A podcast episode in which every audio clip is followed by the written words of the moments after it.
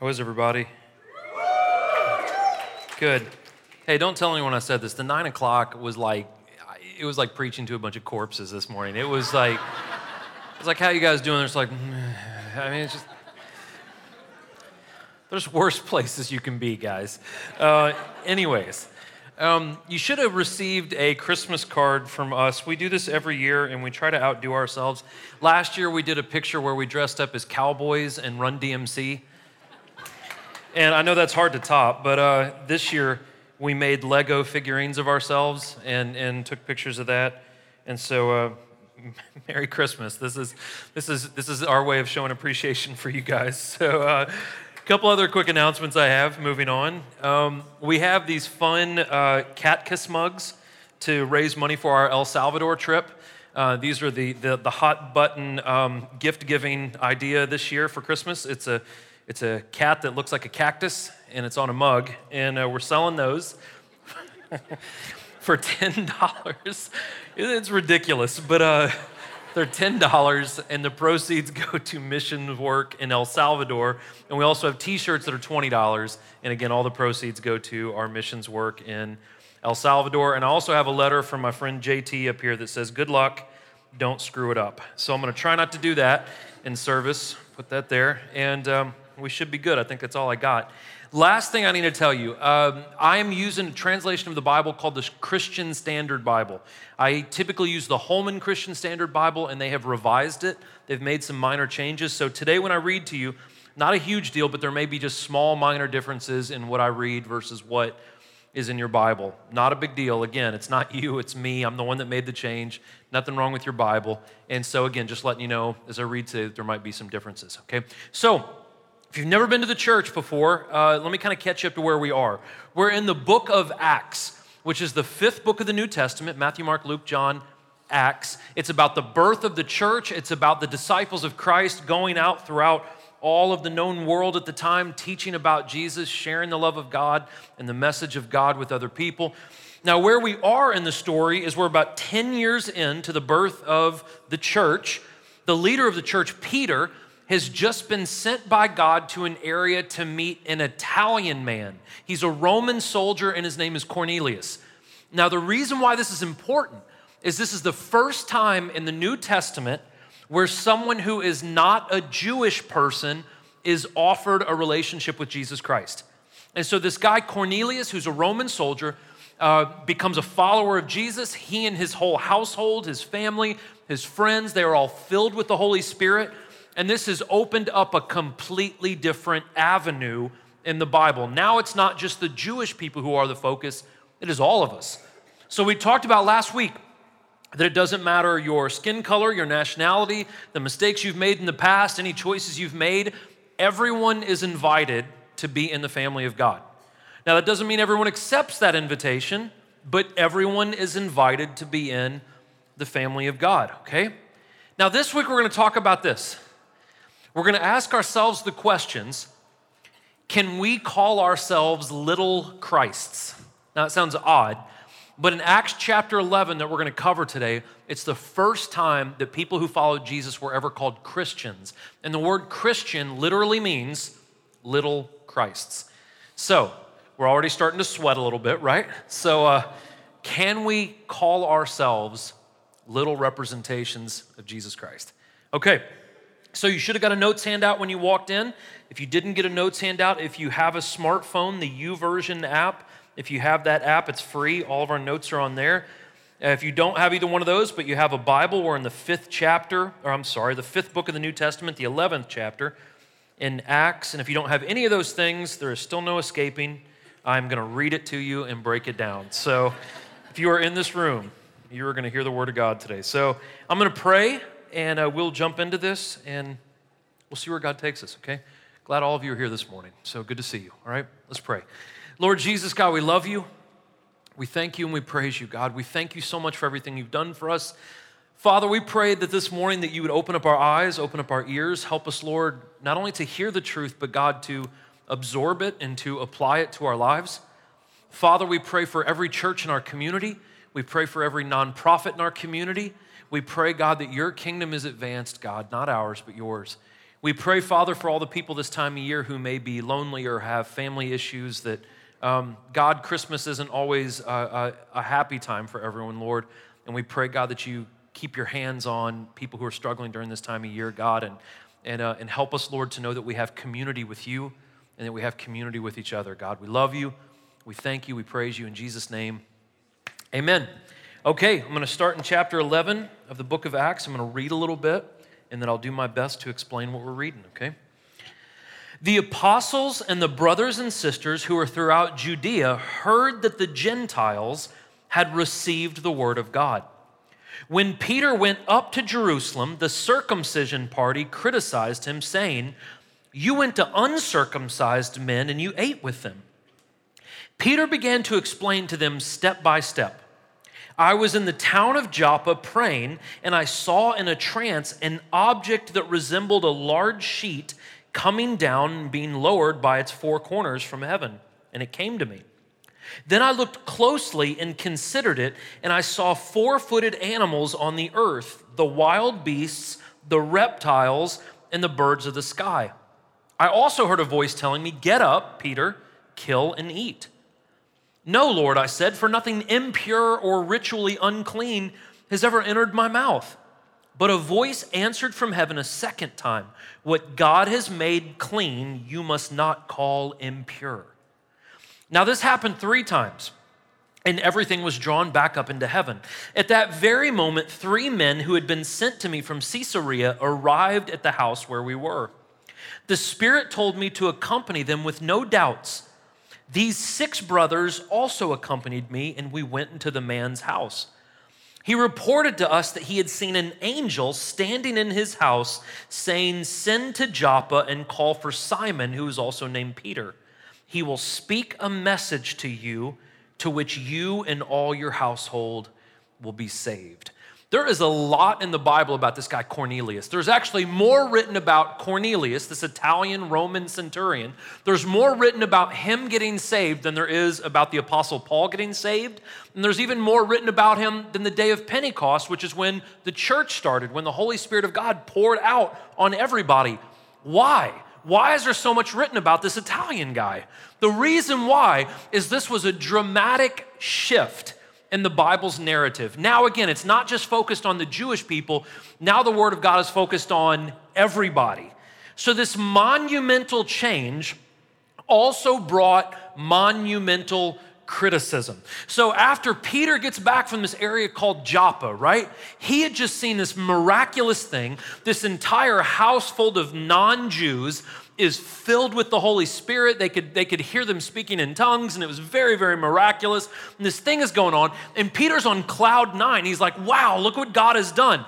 Rolls back into Jerusalem, and you would think that all the other Christians would also be happy about this. So he tells them what has happened, and they're not happy. In fact, they're critical of him.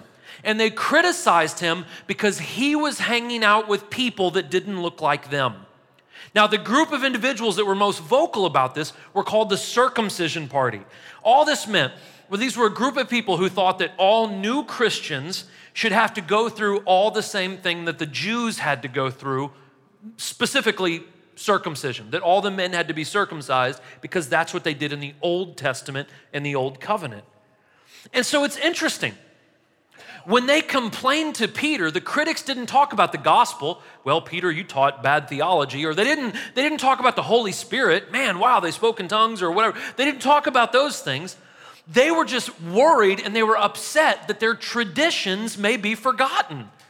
It was this old regime holding on to things, saying, well, we don't want people who don't look exactly like us within the mix.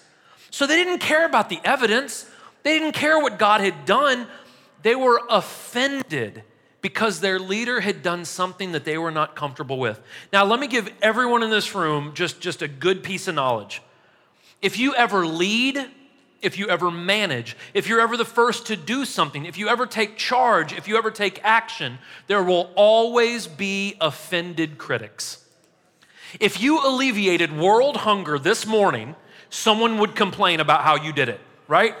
If you solved all the world's problems, somebody, you ever know those guys that play way too much football on Xbox that they start thinking that they can tell six foot eight, 400 pound guys how to play the game, right? You will all have those kinds of people in your life whenever you do something, all right?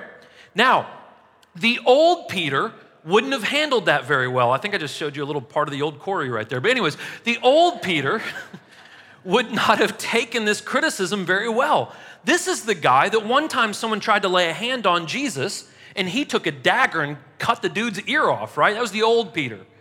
The new Peter has the Spirit of God in him and he acts differently. That's very important.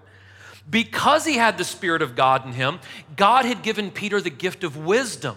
And when the gift of wisdom is in us, we can have empathy for people even when there are critics. So Peter was looking at a group of people who were cutting him down, and he didn't look at them with hate. He didn't like punch them in the face or return their insults. He had compassion for them. So the Spirit of God helps us discern what's right and wrong. The Spirit of God gives us wisdom, and the Spirit of God gives us compassion, even for people that don't like us. So, how do Christians respond to criticism? How should we? Peter dealt with undeserved criticism. He didn't do anything that was worthy of being criticized, but he didn't get defensive. What he did is it says he explained for them, he clarified to them what really happened. He said, Guys, I know you're upset. Let me tell you what happened. Let me explain what went on. Maybe that'll help you, okay? So we are to act, you and I, we are to act like Jesus and we're, at, we're to act like Peter in this instance when people criticize us. What does that look like? That means when people are critical, we need to pray for God's wisdom. We need to be kind. We need to share the truth with them. We don't need to return evil for evil, right? When someone cuts me down, I get on Facebook and like let everyone know how bad of a person person X is, right? And we also need to keep the greater good in mind, which means, guys, we need to protect the reputation of Christianity. So some of us are squabbling within the church it's not good for Christianity for you to tell everyone about it, right? Like that we should look out for the greater good of Christ's church. All right, let's move forward. As I began to speak, the Holy Spirit came down on them just as it did on us in the beginning. I remembered the word of the Lord and how he said, John baptized with water, but you will baptize with the Holy Spirit. If then God gave them the same gift that He gave to us when we believed in the Lord Jesus Christ, how could I possibly hinder God? When they heard this, they became silent and they glorified God, saying, So then God has given repentance, resulting in life even to the Gentiles. So when Peter says it happened to them, just like it happened in the beginning, he was referring to when all the Jewish people in Jerusalem who were followers of Jesus were filled with the Holy Spirit. That's in Acts chapter 2. He also remembered when Jesus had had a conversation with him, Peter, over a decade ago, that they had had a conversation and Jesus told Peter, John baptizes with water, you guys will be baptized with the Holy Spirit.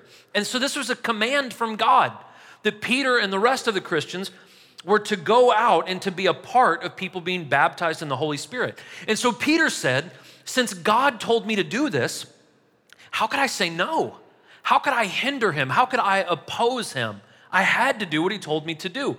And so here's why Peter could do what God wanted him to do. Peter trusted Jesus, that whatever Jesus said, he believed in and he thought it was right. He believed that he had been called by God. So when God told him to do something, he trusted that calling. He trusted that God would provide for him and protect him wherever God sent him. So that brings up the question for us in the room. I think it was Paul in Romans chapter 8 who said, I am persuaded. I'm convinced. And then he gives a whole laundry list of all the things that he's persuaded about. I think we need to ask ourselves sometimes we say we're followers of Christ, but are we persuaded that God is going to look out for us? that He has our best interests at His heart, that He's going to provide and protect for us, and that He's going to lead us where we're supposed to go. Are we persuaded? If we're not persuaded, let me ask you this Do we set up memorials in our life to remember how far God has brought us? Let me give you an example. I used to journal. I'm not really a journaler. You know, I used to like make fun of people who journaled, no, no offense, but like I, I did this journal for a while. And that journal ended up becoming a, a book that I got to write a couple of years ago. But I journaled. And I would go back and I would read things that I would journal about from years and years and years ago. And I'd say, wow, God, you really have brought me a, a, a long distance. In the Old Testament, they would set up altars. God would do something miraculous and they would build like this stone altar. And so for generations, people would walk by and be like, hey, that's the time God did this for his people. Wow, that reminds us God is good, right? God takes care of us. And so, do we trust that God has good things for us? Do we remember the things that God has done for us in the past? And that builds up our faith that God's not going to let us down. Okay, so Peter explained what happened to the critical Jews, right? To, to his Jewish Christian friends. And for the, for the most part, it was okay, right? The, the problem was solved, sort of. In that moment, they took his word and they're like, all right, praise God, these non Jewish people are now saved like we're saved. Awesome. But for centuries after that, Jewish Christians would often argue when pagans, non believers, when they would come into the Christian family, how should they look? How should they dress? How should they talk? Do they need to go through certain things? Like, and they would debate that for literally hundreds of years. But here's what we learn in this instance, and this is very important for us. We learn that if people will let God touch their heart, and that if we will act in a Christ like manner when we have conflict, uh, people can change. Not only can non believers become believers, but very traditionalistic, very close minded, sometimes very stubborn Christians can also change if we will act like Christ in times of conflict. Here's something we need to remember though, and we can often forget this, especially in a church like ours. Our church is very community minded, we're very outreach minded, and that's a good thing. But if we're not careful, we will forget that the Bible instructs us to take care of our brothers and sisters in Christ first. And then once we have a healthy family, this, then we can go beyond that and help the world around us. In fact, the Bible says the first prerequisite for being a minister is your, your, your household has to be in order. And so our household has to be in order before we can minister to the community around us. And we need to remember that, okay? Next part. Now, those who had been scattered as a result of the persecution that started because of Stephen made their way as far as Phoenicia, Cyprus, and Antioch. That's not Tennessee. Speaking the word to no one except Jews. But there were some of them, men from Cyprus and Cyrene, who came to Antioch and began speaking to the Greeks, also proclaiming the good news about the Lord Jesus. The Lord's hand was with them, and a large number who believed turned to the Lord. Now, if you weren't with us uh, a couple of weeks ago, in Acts chapter 8, there was a guy named Saul. Saul did not like the followers of Jesus. He eventually becomes the Apostle Paul. He gets saved, but at first, he does not like the Christians. He starts persecuting the Christian church. He even goes so far to kill a man named Stephen. Now, right after that happened, in Jerusalem, where, where most of the Christians were, they dispersed. They ran, right? Because they knew that they were going to get killed if they didn't. So they dispersed. And it says that they went as far as Phoenicia, Cyprus, and Antioch. And when they spread out, they would tell people about Jesus, but they'd only tell Jewish people about Jesus. They would go to the synagogues and they would only talk to Jewish people. Now, let me show you on a map just to give you an idea of how far they traveled, okay? Christianity started right here in Jerusalem, okay, right where this orange line is. Now, they went straight north when they scattered to the Phoenician plain, which is in modern day Lebanon. That's how you say that. It's not Lebanon, it's Lebanon. And it's right up there, right? Then they went west into the island of Cyprus, and they even went as far north up there where that, that last arrow is into modern day Turkey, and that's where the city of Antioch was, okay? And we'll get to that here in a second. So the scattered Christians, they would tell other people about Jesus, but they'd only tell Jewish people about Jesus.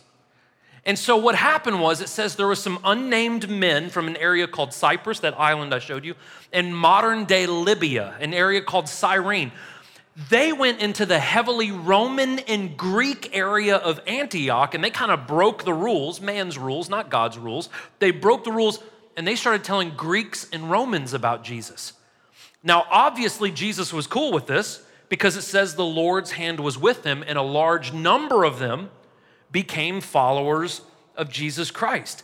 Now, Antioch was a fascinating city. It was a Roman city and it was very paganistic, which means they worshiped all kinds of God, and it was very hedonistic, which means there was basically no rules, essentially. Lots of bad stuff they could do. Hey, here's a fun fact for all of you Christians were originally called atheists by the Romans and Greeks. Did you guys know that? We were the first atheists. The reason why Christians were called atheists is the Romans and Greeks believed in a lot of gods, we only believed in one. So they called us non believers, a theists, not theists. That's what they called us. So the first atheists were you and I, Christians. So in this area, in Antioch, there was this very aggressive evangelism by the Christians. Now, when I say aggressive, I don't mean they beat people with a King James Bible. That didn't get written for another 300 years, 1300 years or so, so sorry about that. They didn't beat people with Bibles. When I say aggressive, they were intentional. They made it their point to tell people about Jesus. And because they were aggressive about it, many people were saved in this extremely evil city. And they were saved by outsiders, people that weren't from Jerusalem, but people who were from outside of that. Because these men loved the gospel, they loved Jesus, and they loved other people, the entire world was about to start to change, and it was really going to start to happen in Antioch. So, there's this Antioch has become kind of a model for modern day Christians, and it models for us that we are to engage people, even people that are dramatically different from us. We are to engage people. We're to evangelize, which means we tell people the gospel, the news about Jesus, and we show people the gospel. We live in such a way that models Jesus. We teach the word, we minister to people who have needs, and we tell people that they can be reconciled to God and that their past mistakes can be forgiven. What a refreshing message when we hear that all the bad things we have done, Jesus forgives like that, right? And that we hear this message and we can move forward, All right? Let's talk a little bit more about Antioch. So the news about them reached the church in Jerusalem, and they sent out Barnabas to travel as far as Antioch. When he arrived and saw the grace of God, he was glad and encouraged all of them to remain true to the Lord with devoted hearts. For he was a good man, full of the Holy Spirit and of faith. And large numbers of people were added to the Lord. Then he went to Tarsus to search for Saul. And when he found him, he brought him to Antioch. And for a whole year, they met with the church and taught large numbers. The disciples were first called Christians in Antioch. Okay, so the original 12 disciples, which was actually the original 11, and then they grafted another guy in, but let's say the original 12 disciples that followed Jesus, they were content to stay in Jerusalem. That was their home, that was their home base. They were content to minister, which is fine, to people that were like them. The church was growing, they needed people there, it was fine. They were more comfortable hanging out in an area that they were comfortable in. Barnabas, on the other hand, was a little radical.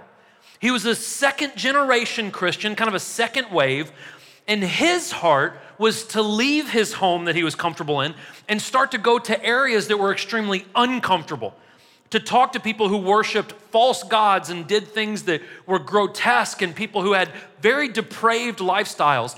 That was Barnabas's call. He wanted to go to the fringe. That was his desire. And so what we see is this. We have a second wave Christian who is taking the gospel into unreached territory and making it his focus to bridge uncomfortable relationships.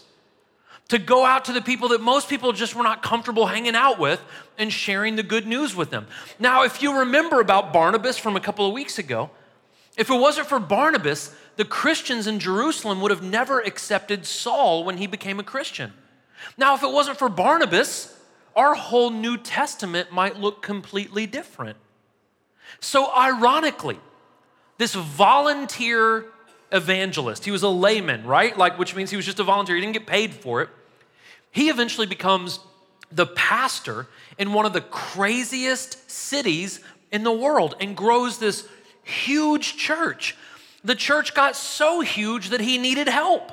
And so he said, Well, I need someone to help me teach all these thousands and thousands of people. Where can I find someone?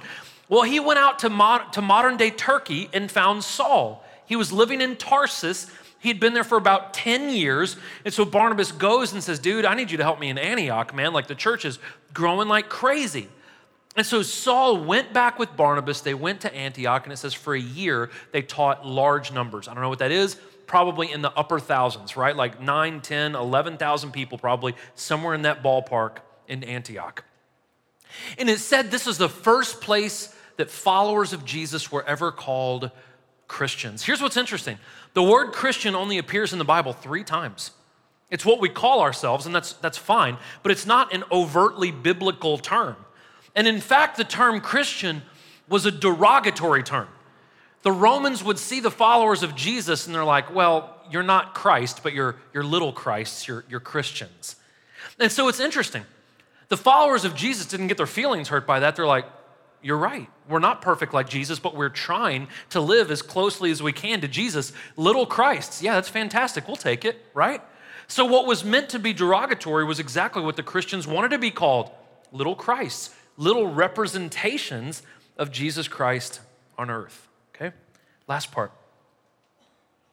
So, in those days, some prophets came down from Jerusalem to Antioch, and one of them was named Agabus. He stood up and he predicted by the Spirit that there would be a severe famine throughout the Roman world. This took place during the reign of Claudius. Each of the disciples, according to his abilities, determined to send relief to the brothers and sisters who lived in Judea. They did this by sending it to the elders by means of Barnabas and Saul. Okay, so what happened was this. There was a Christian man named Agabus who came down from Jerusalem to Antioch. Now, if you're a geographer in here, came down from uh, uh, Jerusalem to Antioch doesn't make any sense. When you're reading the Bible, when it says they went up or down, it doesn't mean north and south, it means sea level. When it says they went down, they went to a city that was a lower sea level. When it says they went up, they went up a hill to a city. It's not north and south, it's literal topography, okay? So, this man who was a prophet named Agabus got a word from God that there was going to be a severe famine. It hadn't happened yet, but it was coming. Now, if you go back and study Egyptian history, which I know all of you guys do in your free time, right? When you're studying Egyptian and Roman history, there are many records of in AD 46, there was a global famine. So the Bible is very accurate when it writes this. It went all throughout the Roman world, which was essentially the entire world at this time, okay? So here's what we see happen. Now we have a crisis that expands beyond the Christian bubble. So it's not just the Christian bubble now. There is something happen globally that needs the attention of a large group of people. So this was a situation to where it wasn't just the gospel being spoken, now the gospel had to be lived out by doing good deeds. Now, this goes along with the Bible perfectly. James, the brother of Jesus, said that faith without works is dead. So, if we tell people that we love them, if we tell people that Jesus loves them, but we never do anything to show that love, we have failed. We have not done what we're supposed to do. We don't just say we love people, we don't just say that we believe in Christ and everything he said, we live in such a manner that shows that. So, how did these people help, right? With this, this, this crisis, this lack of food? First, they trusted the man of God that God had sent. Now, I want to be careful with this. There's a lot of jokers that call themselves prophets, right? You can turn on your TV at three o'clock in the morning and you'll see a prophet asking you to send 1995 for, you know, like a vial of water or something. You'll see all kinds of people who claim to be men and women of God. Be careful with that. But this guy, Agabus, was a trusted man. He had a good reputation, and the Holy Spirit told him that something bad was coming, so they listened. Not only did they listen, they prepared before there was a crisis. The way our church does that is we're a debt free church right now. So if something really bad were to happen, we try to have resources set aside and we don't have any debt right now that we can help people in times of need. The next thing that they did, and I want everyone to hear this every single Christian participated. All of them, not just some of them, everyone gave. And this is specifically talking about money at this point. And they gave according to what they could give, according to their ability. But everyone saw that there was a need, that people were starving to death, and they all pitched in. And they did not let their cultural or theological differences stop them. Now, let me pause there for a second. This doesn't mean that Christians should just pair up with every kind of faith. That's not what that means. This is saying that different kinds of Christians put their minor differences aside and pulled their resources together. In our day and age, that would be the equivalent of the Methodists, the Baptists, the Catholics, the Lutherans, the Pentecostals, the Anglicans, the non denominational churches, the Foursquare, you can go on and on and on. There's thousands of denominations. If we were to put our minor differences aside, pull our resources together, what could we do on planet Earth right now? That's what that's referring to. Now, is discernment needed for that? Of course. Is wisdom needed for that? Of course. Of course, you have to have those things in there to make sure that we help people the way that we should help people. So, when it comes to helping people, Christians are commanded by Christ to help the helpless. We're commanded by Christ to defend the defenseless, but we're also called not to enable bad behavior. So it's a balance, right? It takes a lot of wisdom. We're called to help people without manipulating them. What I mean is, there have been churches that I've seen in the past where, let's say, they do a clothes drive, right? They have all these clothes for people in the community who can't afford clothes. And so they have people come up, but before they can get the clothes, you got to fill out this card and be at four services, right? You got to fill out this card and you have to like take this questionnaire. That's manipulation. And the church isn't supposed to help people with a manipulation. We're also called to help people regardless if they accept Jesus and regardless if they're grateful or not. That's hard. Let me tell you a story. The first big community service project I ever put together, this was maybe 2006, 2007. I was a youth pastor at a church here in town, and I got our youth group together, and our youth group raised, I don't know, four or five thousand dollars. We got four or five thousand dollars, and we bought uh, a bunch of these huge boneless hams, already cooked. You just had to heat them in the oven. We did that. I called Walmart, and I got this huge partnership with Walmart, and we had I don't know several like hundreds hundreds of cans of green beans and corn and stuffing and cranberry sauce and basically everything you would need. Utensils, they had them in bags, everything for 100 people to have a, a, a, meal that would feed four people at Thanksgiving. So we did all this. It took me about two months to put it all together, thousands of dollars, lots of hours. We went and flyered it at uh, Franklin Heights, which is, is gone now, but went and flyered out there at Franklin Heights and gave out these flyers and said, all you need to do is just bring the flyer, redeem it, and we give you this bag and, you know, you know, have a great Thanksgiving. God bless you. We love you. That's what we did. And so we started to do this months and months of preparation. We went out there and flyered. I had 12, 13, 14 year old kids just going by there, just loving on people and like telling them, hey, we just want to bless you and God loves you and did all this stuff. Rolled up the day to give this out, and there was a line as long as this room. Mean, huge. And they all had their flyers, and I was so excited. And I'm like, man, this feels so good. And I just hope they're blessed by this. And, and I hope we can build bridges with people. And it was so good. And so I hop off this truck, got all these bags of hams and sides, and I get out, they're in these nice little bags with ribbons on them. And the first woman, I give it to her, and I'm just like, hey, we love you. God loves you. I, I hope this, I hope this is good for your family. It should feed four people. And she takes the bag, opens it up, looks in, and she looks at me and goes, Is that it? It's the first person, right? And I was like, Yes, that's two months of my life in that bag you're holding. Yes. that's all I got. But it was at that moment God taught me a lesson. Man, God is sovereign, and He knew that was going to happen. And God taught me a lesson in that moment. And I, I didn't hear God, but I felt God say to me, Corey, will you help them anyways? Will you love them anyways? You want to know why? Because 1 John 4 19 says, We love and treat other people with grace and love because Jesus has done it for us first. And guess what? We haven't always been grateful either, have we? So we need to love people. Why? because that's what a follower of Jesus does. We love people even if they're never grateful for it. So here's the thing Acts chapter 11, the first time we are ever called Christians is in the story that we read today. So from this chapter, again, this is where everyone gets nervous. Let's take a little test, right? The first one is this How do you and I do with criticism? I'm laughing because I haven't always done well. Without fail, I will have taught four services this week to, to thousands and thousands of people and given it all I've gotten. And I, I, without fail, I'll get an email hey, there was a typo in my notes. Okay. but how do we handle criticism? How do we handle criticism when, when sometimes we haven't done anything wrong? Do we handle it with grace? Do we handle it with love? Do we handle it with the truth? How do we handle that? Let me ask you this Do we love people? I know we say we do. I know every church says, love God, love people. Jesus said the whole Bible can be wrapped up in two sentences love God, love people. Now, granted, the whole rest of the Bible explains how to do that. That's why we need to read the whole thing. But we say we love people all the time. That is the mantra of the church. We love God, we love people. Now, if we love people, the greatest thing you can ever do for someone is tell them about the love of Jesus Christ.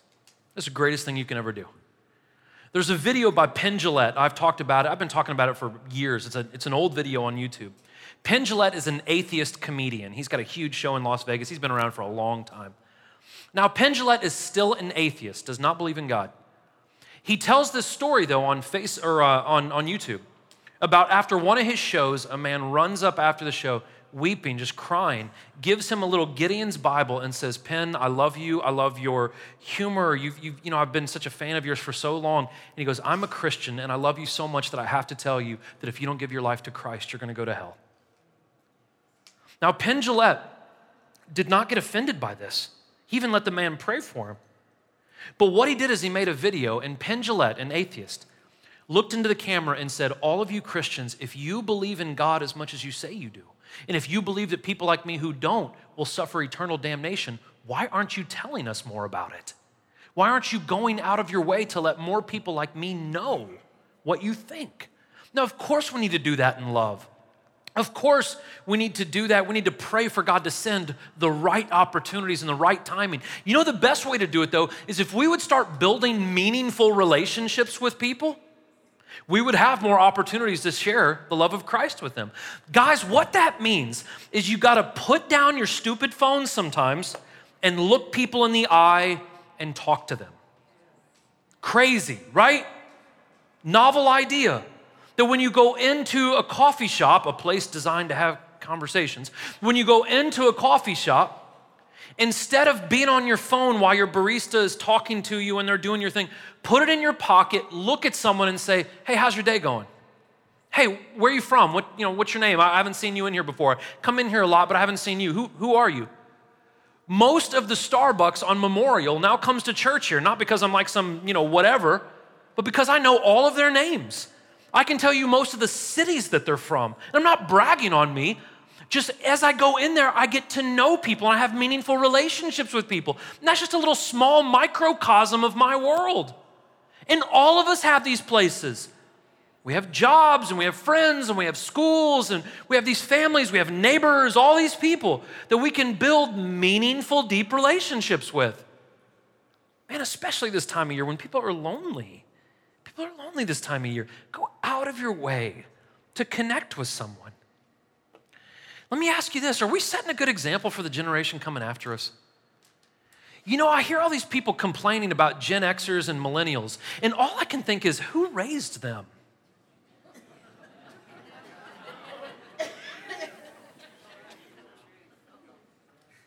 until you set a good example, until you've put some blood, sweat, and tears into the generation coming after you, please be quiet.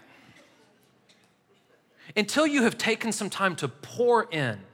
Whenever I hear fathers and mothers say, Oh, I can't believe them, they're your kids. They're watching you. They picked up those words somewhere in your home. They picked up those ideas. They act that way for a reason. Are we setting a good example? I'm not just talking about for our children. You wouldn't believe how many weddings that I've done. I bet I've done 70 weddings in the last eight years. I've done tons of weddings over the years. I bet at half of those weddings, and guys, this isn't a joke, and I don't mean it to be funny. I bet at half of these weddings, I've had to stand behind the groom and reach my arms around him because he doesn't know how to tie a tie. Because he never had a man show him. How many women don't know how to value themselves because they never had parents that taught them that their value is not can we just talk like adults? that their value is not in their boobs and in their cleavage and how they look, but that their value is in something bigger than that, right? But the problem is, the problem is we don't have older women pouring into younger women.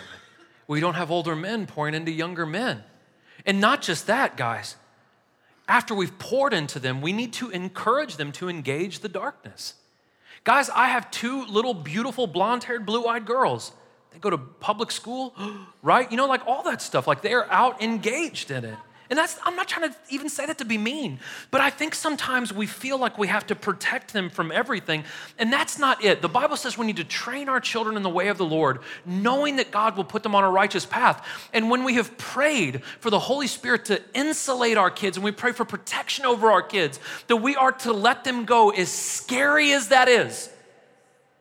But if we don't have our children that are full of the light going into places that are dark, those places remain dark. And we live in a culture, guys, and, and again, I'm not trying to be mean, I'm not trying to be demeaning. We live in a culture to where we argue over what personal pronouns mean. And if we don't have honest conversation with our children about this, we need people who are empathetic and loving to engage problems that, guys, most of us never thought we'd have to deal with. I'm only 38 years old. I never thought I'd have to deal with the idea of what is gender. I mean, my wife, who has a degree in biology, and, and we're, we're almost 40 years old, and we just never, but our kids will have to deal with this issue. And we want our children to engage that issue, love people, and show them the light of Christ. Because if they don't, nothing changes. We have got to encourage our children to have a deep relationship with Christ and to step into places that are sometimes extremely uncomfortable, unreached, and uncomfortable. Can we honestly say, you and me, that we are little Christs? Do people look at us and say, I know he's not Jesus, but he resembles Jesus? He talks like Jesus, he thinks like Jesus. I know he's not perfect, but you can tell that the dust of his rabbi, right, means we follow close behind our teacher. That the dust of our rabbi is all over us, right? Can people look at us and say, yeah, they're a little Christ? They are a Christian. So whenever we use that term, that's what it means, guys. So we throw around that term so loosely that we're 68% a Christian nation. We're 68% little Christs in our nation? I beg to, beg to differ. And if we do claim to be little Christ, that means that we will be showing the actions of Christ. That means that we will, be, we, we will be displaying the love of God through our charity, through our benevolence, and through our good works. Are we saved by our good works? Of course we're not. But because we are saved, we do good works. that there should be evidence. You can tell me you're a little Christ. Well, you better be acting a little bit like Christ. Listen, let me tell you what the world needs now more than anything. More than anything right now on planet Earth. The world needs little Christs to be walking around to every corner of it, in every school, in every job, at every concert, at every nonprofit, wherever people are. The world needs now more than anything little representatives of Christ because we carry the light. And when we walk into the darkness, if the light is in us and it's secure in us, the darkness can never overcome the light. If the world needs anything, listen to me closely, it needs you. Because if we have the Holy Spirit of God in us, we are the chosen instruments to take the truth to the darkness of the world. It's Christ in us, of course, but we are the instruments. He plays, but we are the instruments. He needs you. The world needs you. Your family needs you. Your kids need you. This next generation, they need you. MTSU needs you.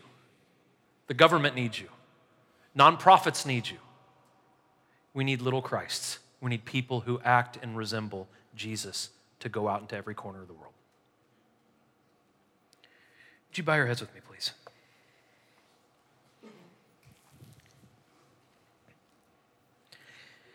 Listen, if you are in this room and you need prayer for anything, there will be men and women at the front, both sides of the stage. If you need prayer for yourself, if you need prayer for a family member, if you need prayer for, for, for anything, literally anything, please let these men and women pray for you. There's communion all the way around you, and everyone is welcome to take that. The only thing that I ask of you is the Bible says you have to take communion with a repentant heart, which means you need to ask God to forgive you of your sins before you take the body and the blood represented in the, in the bread and the juice. If you are in here and you are not a believer, I'm really, really glad you're here. I hope you felt comfortable and I hope you come back. All I ask of you, if you're a non believer, is keep an open mind. If you are looking for the truth, Jesus said, Those who look, find. And I give you my word, you'll find the truth.